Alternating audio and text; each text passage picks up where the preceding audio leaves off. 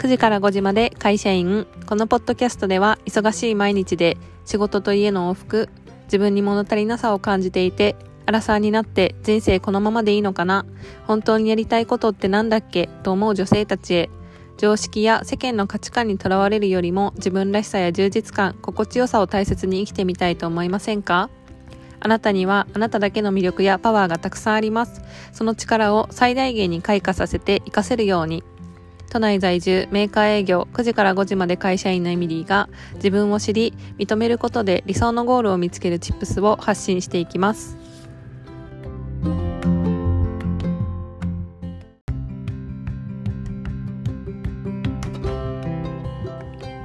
今回のエピソードは会社を辞めたいなと思った時にしたことについてお話ししたいと思います。あの前回のエピソードではちょっと会社を辞めようと思ったきっかけっていうものをお話ししたんですけれども今回のエピソードでは会社を辞めたいなと思った時にしたことっていうのでその前ステップになりますね。その時に私が実際にしたことっていうのをちょっとシェアしたいと思って、えっと、お話ししようと思いました。でまずあのちょっと今回は本題に先に入ります。一つ目はえっとめっちゃいろんな人に相談したっていうのがあります。で、えっと、今回のその辞めようと思った時にしたことっていうのは4つあるんですけどそれをちょっと1つずつお話ししながら、えっと、ちょっと振り返りたいと思います。1つ目は、えっと、めっちゃいろんな人に相談しました。であのどんな人に相談したのかというと,、えっと同期だったりあとは先輩会社の先輩あとは恩師あとは占い行ったりとかあとは SNS で活躍している人だったりえっ、ー、と、そうですね。あとは、あの、本当にお友達とか、いろんな人に相談しました。で、えっ、と、その時に、こう、印象的だったことっていうのがあって、あの、まず会社の先輩、一番お世話になってる仲のいい先輩に相談した時に、こう泣きながら会社辞めたいって思ってますみたいなことを相談したんですよ。でその時の自分の状況っていうのは割とこう仕事の今やってる仕事その時にやってる仕事の内容に悩んでいて解決策がなくてもうどうしたらいいのかわからないとか毎日毎日ストレスでそれがストレスですごいこう悩んじゃうみたいな状態だったのでその時の状態を振り返るともう本当に衝動的に逃げたいとかやりたくないっていう気持ちからその先輩に相談しててなのでその時に先輩に言われたことっていうのが「あのやめてじゃあ何がしたいの?」みたいな。であの会社っていうのは他にもいろんなこいろんなところがあるけどもし今ここで会社を辞めたとしてもその別の会社に行った時に解決してないから同じことになるんじゃないの？っていうふうに言われた時になんかこうあみたいななんか目が覚めたというか最初は結構ショッキングだったんですよそれを言われてなんでこう共感してくれないんだろうとかなんでそんな厳しいことを言うんだろうって思ったんですけどその先輩はすごくこう多分愛を持って言ってくれてその辞めて何がしたいのってその私は別にしたいことがあって辞めたいって言ったわけではなかったのでその時は。なのであのー辞めても同じことになるんじゃないのかなっていうふうに言われたんですよ。で会社を辞めたいなと思った時っていうふうに言ってるんですけどこれはその今年に入って会社を辞めたい辞めようって思った時の話ではなくて、えっと、もっと前の最初にあなんかぼんやり会社辞めたいなっていうふうに思った時のことっていうのをシェアしてます。でえっとあとはもう一人こうハッとした言われてハッとしたっていうことがあってあのもう一人こう SNS で活躍してる前そのきっかけに変わりたいって思ったきっかけっていうエピソードがあるんですけどその時にお話しした井上桃子さんっていう方にもその時に相談しました。でそのその時はぼんやりやりたいことっていうのはライフコーチングとかそういった発信とかではなくてあの絵が絵を描くのが好きなので絵を描いて食べていきたいとか海外移住がしたいとかそういう何がしたいとかではなくてああこういう風に生きてみたいなぐらいのぼんやりした夢だったのでそういうことをするためにはどうしたらいいんだろうっていうのをちょっとももこさんにあの相談したっていうのがあります。でその時に言われたことは前のエピソードでシェアしたそのえっと、私はその時に悩んでたことっていうのはやりたいお金イラストとかでお金を稼いでいきたいとか海外留学したいっていう夢があるんだけどそれがこうお金にどういうふうにつながるのかわからないですみたいな怖くてなんかだったらやらない方がいいのかなみたいなことでちょっと相談したんですけどでその時に言われたことっていうのはあのやめやりたくやめられんやりたいことなのにその誰にも止められないって誰かに言われて辞められるっていうことは本当にやりたいことじゃないのかもっていうふうに言われたんですよね。であのお金を稼ぐ手段じゃないっていうふうに決めつけるのはもったいないですよっていうふうに言われてあそっかって思ってじゃあそこからじゃあどうしたのかっていうのもちょっと次の2の方で、えーと、紹介したいと思うんですけどその時一番最初にやったことはいろんな人に相談したことです。で、えーと、2つ目あの自分のロールモデルっていうのを探しました。であのどう行きたいとかなんか海外に行って何がしたいとかあとは、えっと、会社を辞めて何がしたいっていうことがなかったのでまずじゃあ自分はどういうふうに行きたいんだろうとかその自分がいいなって思う人はどんな生活をしてるんだろうっていうふうに探したことっていうのがきっかけです。でその時にあの見つ見つかった方っていうのは私のそのビジネスの先生であるあのパリに住んでいる前その人生で影響を与えた変わりたいと思ったきっかけの2になったあのさきさんっていう方なんですけどそのさきさんの生き方とかあとはその生活の仕方とかっていうのも知った時にあじゃあ自分のやりたいことっていうのをこういうふうに海外でやっていてなおかつ自分がこうあのエネルギーになるような仕事をしてる人がいるんだっていう風に知った時にあ私もこういう風に生きたいかもとかこういう風にあに人に価値を与えられるとか自分にしかできない仕事で、えっと、人にあのなんだろう貢献できるような人になりたいなって思ったっていうのがきっかけになります。で、えっと、そういった意味で自分のロールモデルを探したっていう風にあにやったことになります。で、えっと、3つ目はあの自己分析とかたくさん自分を知ったっていうことがあります。あのこの自己分析っていうのは、えっと、就職活動の時にある自己分析とはちょっと違うんですけどそのどういうふうに生きたいのかっていう部分ですごく、えっと、そういったワークをしたりとかあの自分の内省をしたりとかあとは本を使って質問をしたっていうのが自分がしたことです。でこれもその時の自分っていうのは今までどういうふうに生きたいんだろうとかあとはどういうことが自分にとって心地いいのかとかどういう生活をしたくないのかっていう部分をあの今まで振り返ったことがなかったのでえっ、ー、とすごい最初の時はそういった活動っていうのがえっと、そういった質問っていうのをちゃんと自分自身ですることができなかったんですけれどもあの最初は難しかったけれどそういった部分を自分自身とこうセルフトークしていって1から2年ぐらいかけてやっていってあの時にはこう自分が傷ついてることとか過去のトラウマとかそういった部分にあの向き合うような作業っていうのもしたので、えっと泣きながら、えっと、質問に答えたりとかノートにひたすら書いていたっていうので自己分析をしていました。で、えっと、これもどんな時にやっていたのかというと、えっと、会社で働いててすごくこう忙しい時であとその自分の時間っていうのも限られていたので夜寝る前の1時間から2時間、えっと、絶対にやるぞっていうふうに決めてあの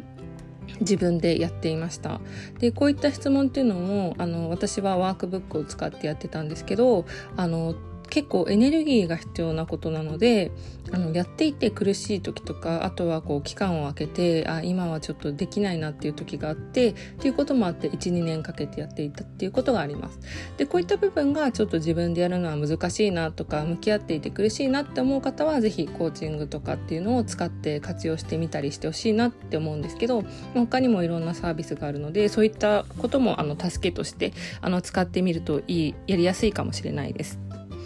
っていうふうに今、えっと、振り返ると思います。であとは4つ目っていうのはいろんなとにかくいろんな行動をしたっていうのがあります。でその時にした行動っていうのは私がこうやりたいんじゃないかっていうふうに思っていたことは海外に行きたいとか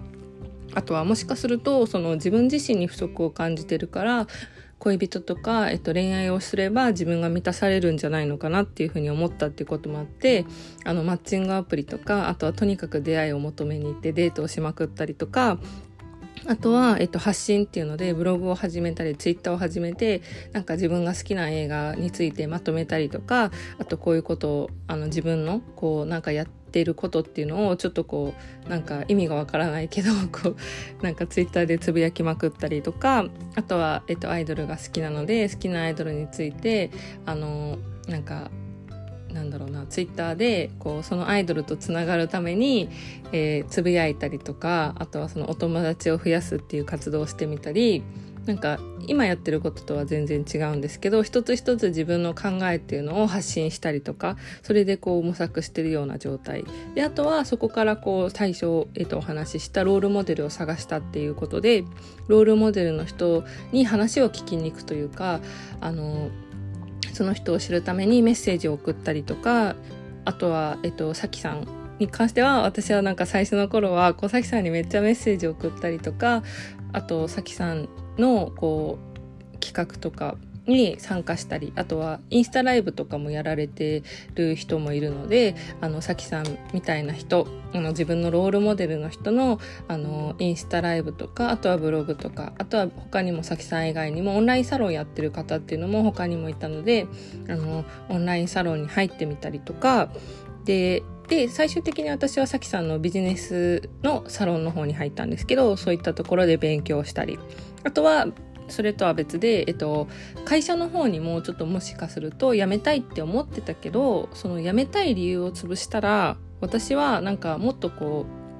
自分らしく働けるんじゃないのかなって思ったっていうことがあって会社の方にもこう頑張ったんですよね。でその時にしたことっていうのはあの自分の意見をあの口で伝えるようにしたとかあとは、えっと、上司とか先輩に相談するのが苦手だったので上司とか先輩にあのこんなことって思われるようなことでもすぐに相談するようにしたりあとは積極的にコミュニケーションをとってあのその人のこうお誕生日とかを調べてその時にはこうあの「ありがとうございます」とかあとはこうプレゼントを渡しに行ったりとか あとはえっと人えっと、人間関係で悩んでたのでじゃあ仕事以外の人間関仕事でしか関わってないからその表面的な部分しか知らないから私はすごい嫌だなっていうふうに感じるのかなと思って雑談をするようにしたりとかあとは、えっと、会社の仕事っていうのも結果が出なくて一番自分自身を否定してたっていうのがあったのでじゃあもうなんか辞めるみたいな気持ちで仕事に打ち込んだらいいんじゃないかって思ったら何でもできるようになっちゃってその提案活動をしたりとかお客さんに積極的にこうあのお話に行ったりとかお客さんにもう来なくていいよっていう風に言われても自分から食らいついてあのお客さんと積極的にコミュニケーションを取るようにしたりとかそしたらあのなんかそういう風にいろんな行動をしまくったんですよね。そしたらなんかこうすごくこう結果的にはそれは良くてあのその英語の勉強頑張ったりマッチングアプリとかしたり。でそこで自分を知ることができたっていうのも大きかったです。その中であじゃあ自分はこうやっていきたいんだとかこういうことをやってると自分って楽しいんだとか仕事の中にもあこういう仕事は好きだけどこういうのはちょっと苦手なんだとかそしたらあのどういうふうに人に頼ればいいのかなっていう勉強になったりとか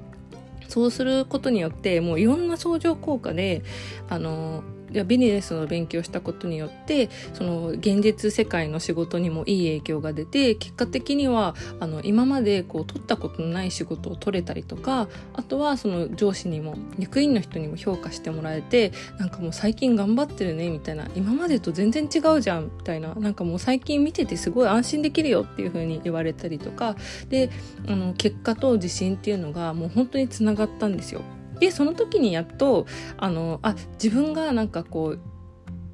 行きたかったレベルに到達できたんだなっていう風に学んでそこから実際にあじゃあ今後自分はどういう風に生きたいんだろうみたいなところをマイナスの視点からじゃなくてあのプラスの視点で捉えることができたっていうのがめちゃくちゃ大きかったです。なのでえっと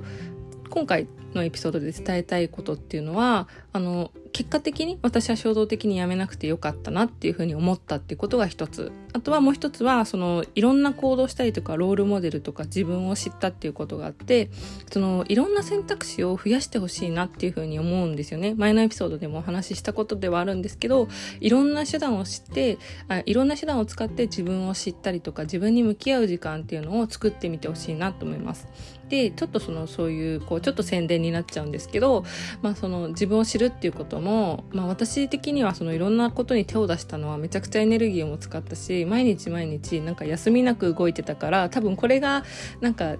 この方法が一番良かったかっていうと正直そうではないなって思っていてなんかそのもっと楽に自分を知るツールっていうのも今コーチングであったりとか私が、えっと、サービスで案内してる自己理解のプログラムっていうのはもうやっぱりこうそういったこと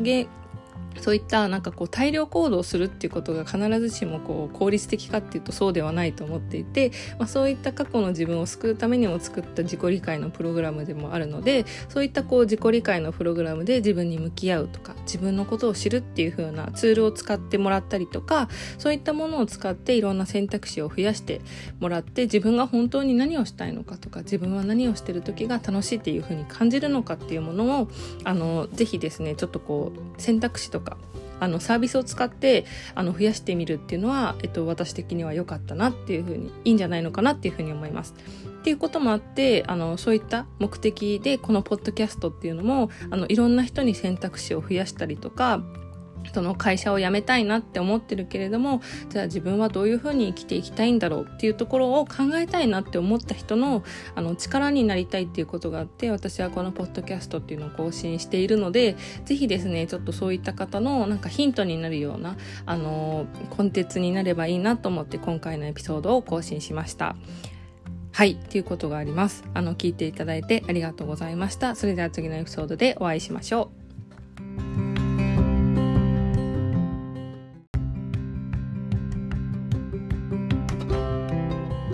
最後までお聞きいただきありがとうございました。もしエピソードが面白いと感じてくれた方は、更新の励みになりますので、ぜひフォロー、レビューお願いします。また、会社員としての悩み、人生の不安やモヤモヤ、エンパワーメント、自分らしく生きるヒントなど、興味がある方は、メインページリンクのインスタグラム